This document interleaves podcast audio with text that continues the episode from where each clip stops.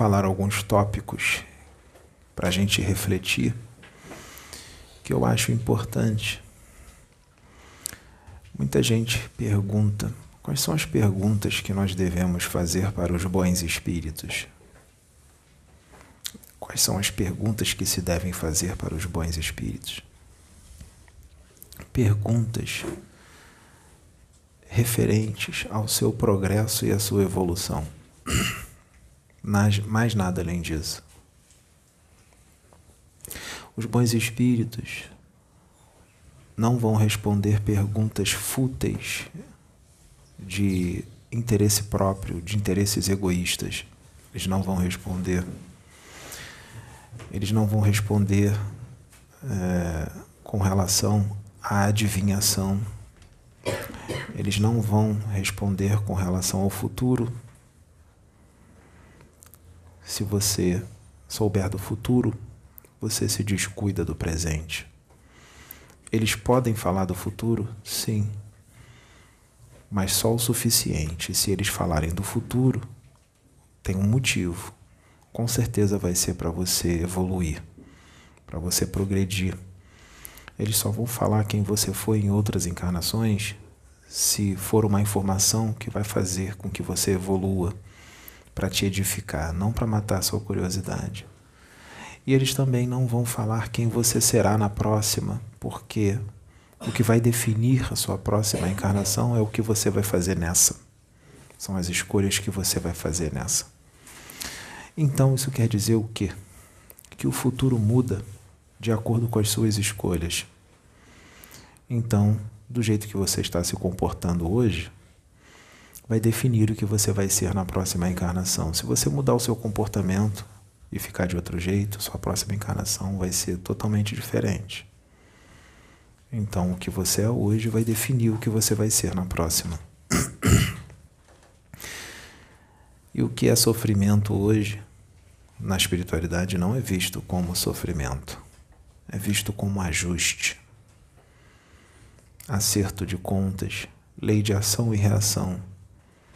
Porque toda ação gera uma reação. E se ela não for resgatada nesta vida, não tem problema. Deus não tem pressa. Pode ser resgatada na próxima. Então, se você não sabe por que que você está passando por tal situação, se você não fez nada nessa encarnação, pode ser que você esteja passando por essa situação ruim por causa de algo que você fez em outra vida. Porque não existe equívoco na obra de Deus. Não. É... Com relação é... a situações que os espíritos falam, que vai acontecer isso ou aquilo ou aquilo outro e não acontece, pode ser por dois motivos.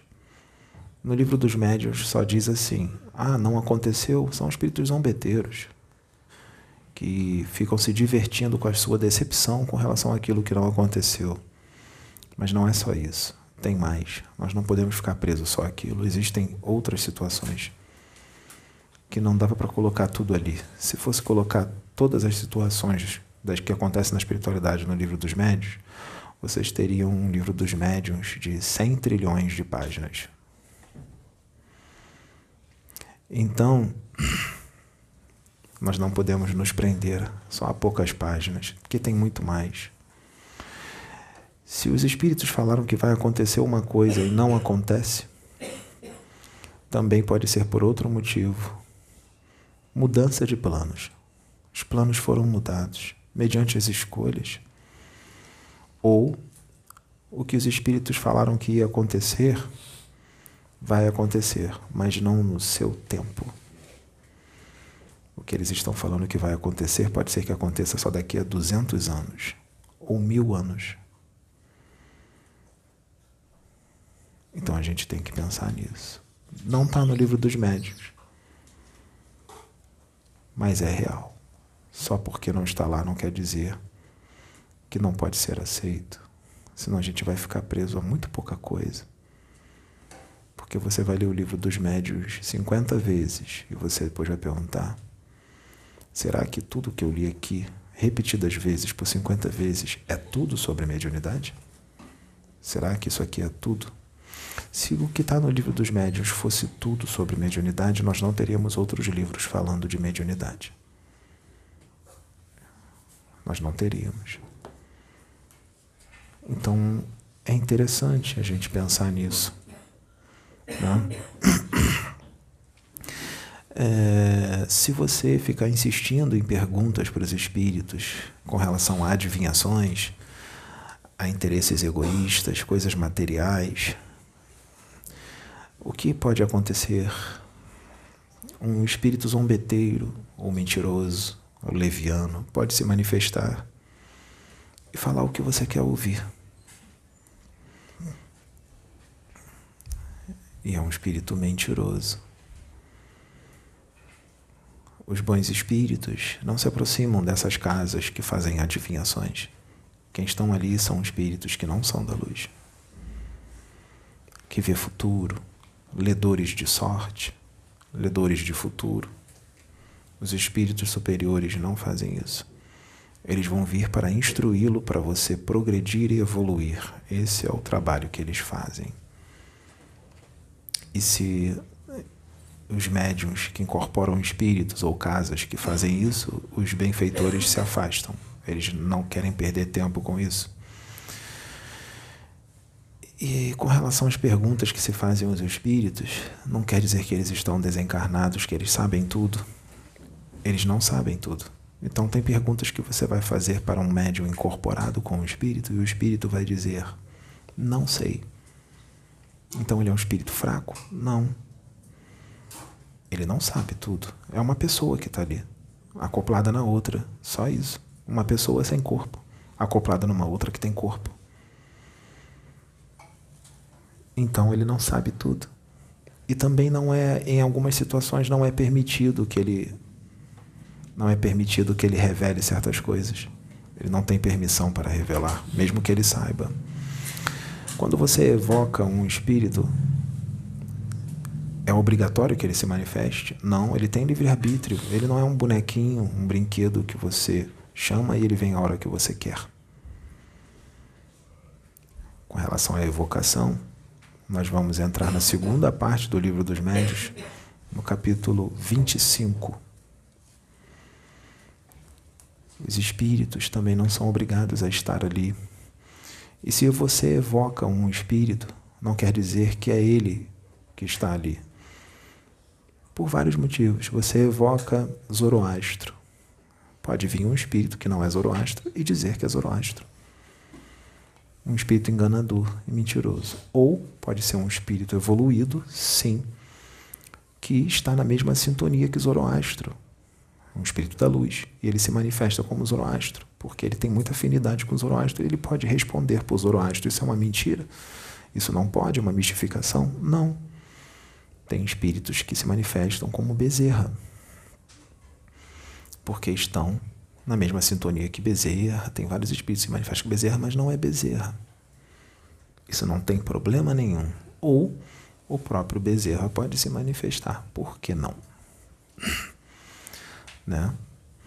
É, com relação a essas evocações, nós podemos evocar um espírito de uma pessoa encarnada? Sim. É espírito, mas só quando ela dormir ou cochilar. Ela se desprende, desdobra e incorpora num médium encarnado. É um encarnado em desdobramento, incorporado num médium encarnado, e traz uma mensagem. Se ela, de repente, acordar lá na cama alguém, a incorporação vai se desfazer, ela vai voltar para o corpo. Aí ela cochila de novo, incorpora de novo, pode voltar. Tá?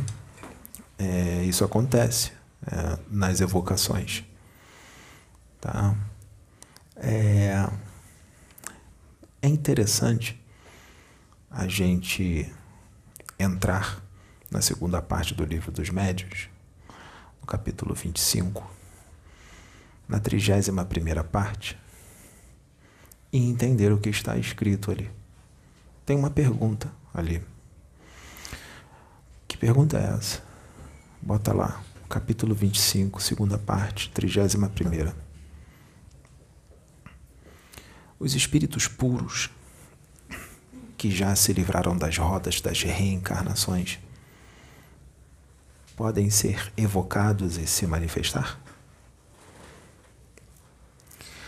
Resposta: muito raramente. Eles só se manifestam se a pessoa que evocou uh, e que está solicitando a presença deles for pura de coração e sincera. Os orgulhosos e os egoístas, eles não, não vão responder, não vão atender. Por que que ele está dizendo que é raro? Porque o livro foi escrito no século dezenove, no século dezenove tinham pouquíssimos evoluídos, pouquíssimos espíritos evoluídos encarnados aqui. E agora, no século vinte e um, nós temos muito mais espíritos evoluídos encarnados e outros que estão vindo, que são puros de coração e sinceros. Então, esses espíritos que são puros e se livraram das rodas de reencarnações, se foram evo forem evocados por essas pessoas, por esses espíritos encarnados que são evoluídos, eles podem se manifestar, eles são sinceros e puros de coração. Então a gente não pode se prender ao século dezenove, que era outra época. Tinha bem menos pessoas encarnadas aqui, muito menos do que hoje. Hoje tem muito mais gente encarnada do que naquela época. De lá para cá, muita gente evoluiu, uns muito pouco, outros mais ou menos, e outros evoluíram bastante. Outros já não estão mais aqui no planeta. E outros estão vindo, porque não para o trânsito. Então, está bem diferente do século dezenove. Então, a gente não pode parar no século dezenove. Não é assim. No livro dos médiuns tem outra coisa. Você pode evocar o espírito de um feto que está no processo de gravidez? Lá diz que não, porque no processo de gravidez, o espírito, à medida que a gravidez vai evoluindo, os laços que prendem o espírito ao, ao feto, quanto mais a gravidez vai evoluindo, esses laços vão se estreitando cada vez mais e termina na concepção. Termina na concepção, não, desculpa, no, no nascimento. Quando nasce, está chorando ali, pronto, tá, a encarnação a encarnação está completa. Mas durante a gestação, ele está no estágio, no estado de perturbação, né? Então, ali diz que você não pode evocar um espírito que está na barriga de uma mãe, ainda está em desenvolvimento, porque ele está no estado de perturbação. Vamos botar a cabeça para raciocinar, gente. Será que essa é uma regra e que não pode ser quebrada? Por isso que o livro dos médiuns precisa de atualização. Precisa. Porque aqui na Casa Plataforma de Oração já teve mulher grávida aqui que o feto se manifestou em médiuns. E agora? Ah, mas a Casa Plataforma de Oração não tem crédito. Nós estamos sofrendo uma grande fascinação. Isso aí não quer me dizer nada. Vocês não têm crédito. Não tem problema. Nós não vamos ficar furiosos porque você não aceita. Mas também não vou deixar de dar a informação. Eu vou dar. As pessoas acreditando ou não. Eu preciso dar a informação, porque no futuro essa informação virá quando as coisas forem atualizadas, porque precisam ser atualizadas. E também ninguém vai ficar furioso comigo, porque eu disse isso. Afinal, nós somos todos evangelizados, esclarecidos e evoluidíssimos, não é? Então eu tenho certeza que ninguém vai entrar em fúria comigo, porque todos aqueles que estudam o livro dos médiuns, o livro dos espíritos, o Evangelho segundo o Espiritismo, são pessoas evoluidíssimas, evangelizadas e esclarecidas. Não vão ficar com raiva de mim. Vão discordar com amor, vão discordar me respeitando, vão discordar me amando da mesma forma que me amam, porque somos todos evangelizados, esclarecidos e espíritas. Afinal, todos os espíritas, como têm o conhecimento maior da espiritualidade, são os mais evoluídos de todos. Então, nós nos amaremos. Não precisamos concordar uns com os outros, e discordar um do outro não é motivo para a gente ficar com ódio um do outro, porque quando você discorda de alguém com ódio, você retroage na escala espírita para os espíritos imperfeitos. Livro dos Espíritos. E nós não queremos ficar na escala dos espíritos imperfeitos, dos levianos, dos zombeteiros, dos pseudo-sábios. Não, nós queremos ir para a escala dos espíritos puros. Então a gente vai agir de uma outra forma. Quando a gente discordar de alguém, nós vamos discordar e vamos continuar amando profundamente. De verdade, não é só da boca para fora, não. É sentir. Né?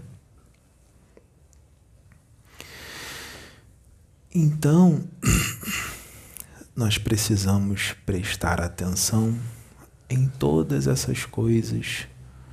Estudar é bom, mas só o estudar sem comunhão com Deus é enfadonho da carne.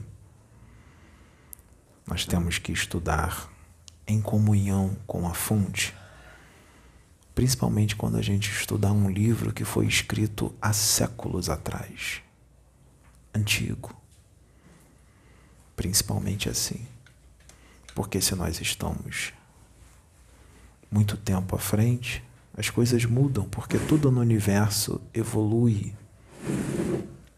tudo no universo evolui, não é? O que está na espiritualidade, que está lá, nós não sabemos de tudo. Não sabemos de tudo. Tem muito mais, muito mais. E tem coisas que, se forem faladas de lá para cá, nós não vamos entender se alguém falar, porque nós ainda não temos evolução espiritual, nem expansão de consciência, nem capacidade de entendimento para entender certas coisas que espíritos muito mais antigos vão falar para a gente. Mesmo que eles falem mastigado, nós não vamos entender.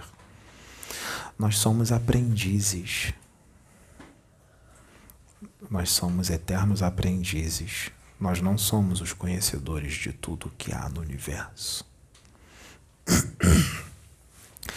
E todos nós estamos sujeitos a entrar em sintonia com espíritos desencarnados das trevas, se a gente perder a vigilância, se a gente esquecer de Deus, se a gente ficar muito focado na vida material e esquecer do espiritual. Mesmo que nós sejamos médiums com livros psicografados maravilhosos que vieram da espiritualidade. Sim, vieram. Mas isso não quer dizer que o médium que psicografou é um santo. Muito pelo contrário. Como eu já disse, os médiums são os mais endividados. Em sua esmagadora maioria, missionários, espíritos evoluídos, que encarnam como médiums, são muito poucos. A informação que eu recebi é que, no século vinte, um único missionário, um único médium missionário, um único médium evoluído que psicografou livros foi Chico Xavier. Todos os outros que psicografaram no século vinte são médiuns de prova, ou seja, médiuns endividados. E o que a espiritualidade escreveu através das mãos deles, foi uma misericórdia muito maior para eles do que para as pessoas que receberam. Porque muitas das pessoas que receberam o conhecimento têm muito menos dívidas do que muitos desses médiuns. As dívidas são bem grandes. E é uma misericórdia de Deus e uma grande oportunidade para quitar os equívocos que foram cometidos no passado espiritual, que foram muitos e muito grandes, que é melhor nem sabermos quais foram os equívocos, porque foi muito mais grave do que se imagina. E com a mediunidade, com as informações que foram trazidas e as pessoas que se modificam com a leitura desses livros para melhor, quita muitos débitos. Que, inclusive, essas pessoas que estão lendo esses livros e mudando para melhor, são muitas delas, não todos, mas muitas delas são pessoas que esses médiuns prejudicaram em outras vidas. A obra de Deus é perfeita. Perfeito. Por isso que a gente vai ficar tranquilo, em paz. Nada me afeta, nada me abala, nada nesse planeta pode tirar a minha tranquilidade, nem a sua. Não permita que nenhum ser humano tire a sua paz e a sua tranquilidade. Porque a humanidade que habita este planeta ainda tem muito que aprender. E ainda está numa evolução precária. Tem muito que aprender. Nessa galáxia, o planeta Terra, a humanidade que habita o planeta Terra é uma das humanidades mais atrasadas desta galáxia.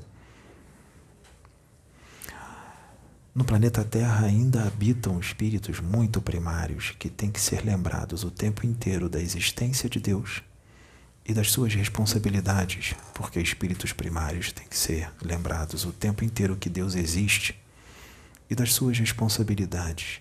Espíritos primários têm que estar regidos sobre leis muito rígidas e punições rigorosas para que tenham um freio, porque liberdade para espíritos imaturos é problema. Liberdade para espíritos imaturos é destruição. Espíritos imaturos têm que ser acompanhados o tempo inteiro de adultos. E mesmo que não se veja esses, esses adultos, eles estão presentes. E quando todo mundo acha que é senhor das suas próprias pernas, está muito enganado. Está sendo dirigido. Afinal, de ordinário, são os espíritos que vos dirigem, sejam das trevas ou da luz. E os das trevas só podem te dirigir até um certo ponto, o ponto que é permitido por Deus, porque o que não é permitido por Deus não pode ser feito. Então, tudo que acontece é com permissão de Deus. E tem um motivo. O que está embaixo está em cima. O que está em cima está embaixo. O que está dentro está fora. O que está fora está dentro. A verdade está dentro de você. Busque essa verdade. Lembre-se que toda ação tem uma reação. Tudo no universo vibra e tudo é dual. Nada se perde, tudo se transforma. Nada some. Você não é totalmente mulher e nem totalmente homem. Todo mundo tem um pouco de mulher e de homem. Tudo é dual.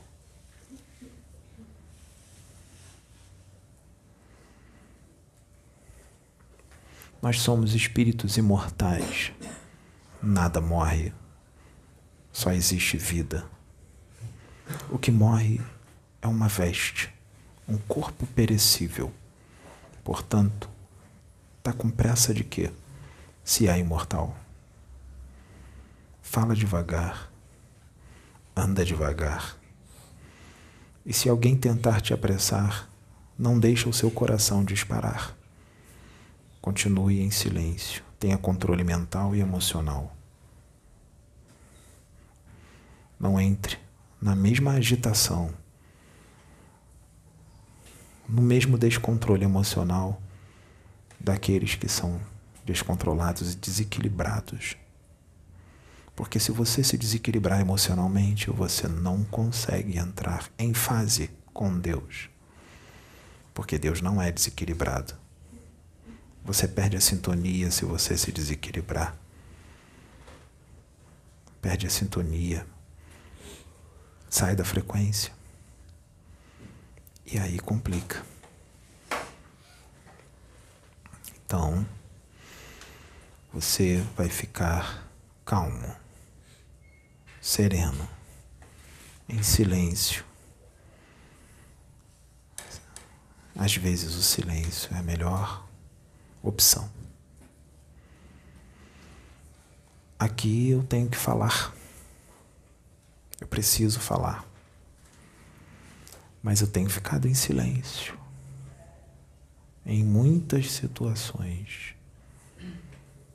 Tem situações que não vale a pena falar. Porque se você falar, tem certas coisas que não são resolvidas. Elas até pioram, mesmo que você fale de forma amorosa e manso. Então é o silêncio.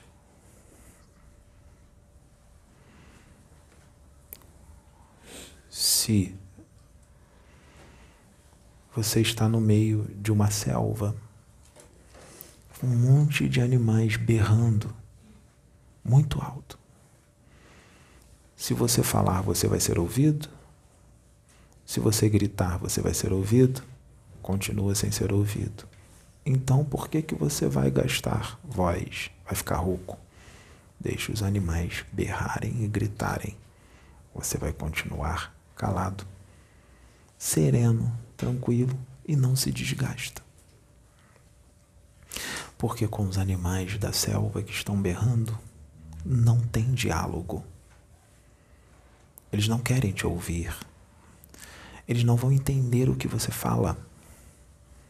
Eles não acreditam no que você vai falar.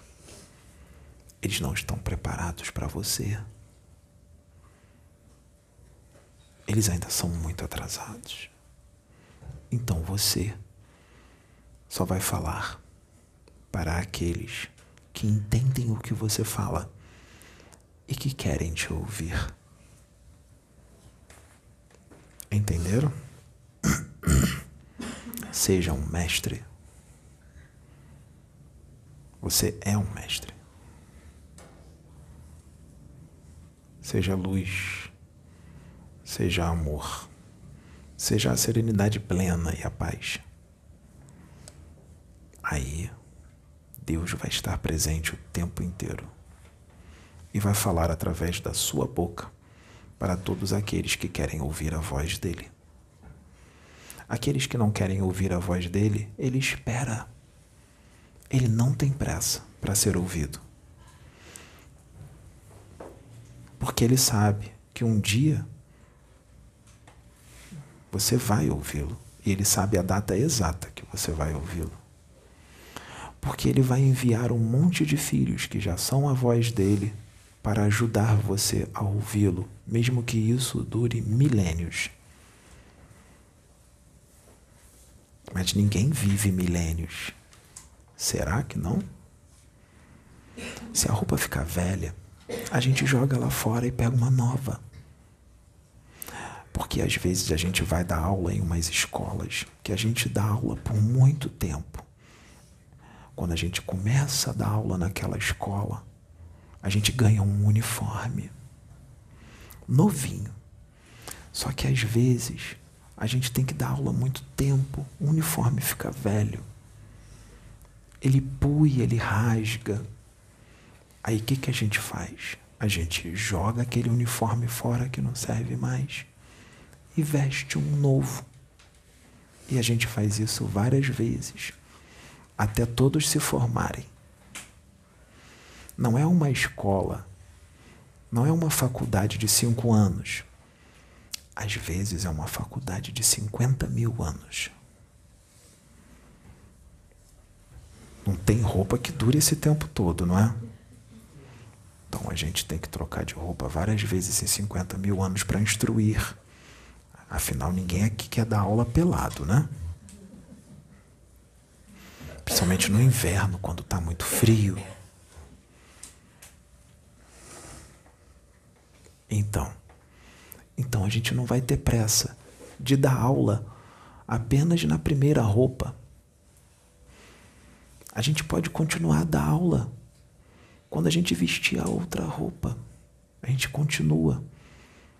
Um jogo de roupas, um conjunto de roupas não é o necessário, não é o suficiente para a gente dar aula. Porque tem gente que está querendo dar uma aula de cinquenta mil anos em cinco anos. Não vai conseguir. Por isso tem que ir devagarzinho. Nós temos bastante tempo, Deus dá. Agora, agora na Terra, os cinquenta mil anos já está quase no fim. Estamos com quarenta e nove mil anos, quarenta e nove mil e oitocentos anos, falta duzentos anos para acabar. Quem não se formar nos cinquenta mil anos vai repetir os cinquenta mil tudo de novo em outra escola no universo. E lá quem vai dar aula serão outros. E eles não vão falar manso na sala de aula.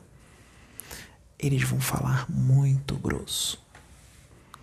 Então é melhor aprender na sala onde o professor fala manso. Porque lá na outra escola eles vão falar grosso demais em excesso. E eles, esses professores de lá são bem impacientes, agressivos e violentos.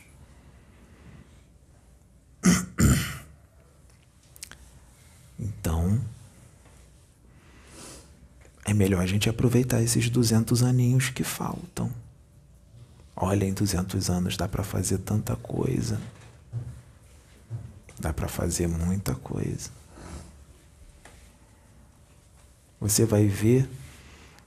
Se você aproveitar esses duzentos anos, você vai falar, nossa, rapaz, eu fiz em duzentos anos o que eu não fiz em quarenta e nove mil e oitocentos anos.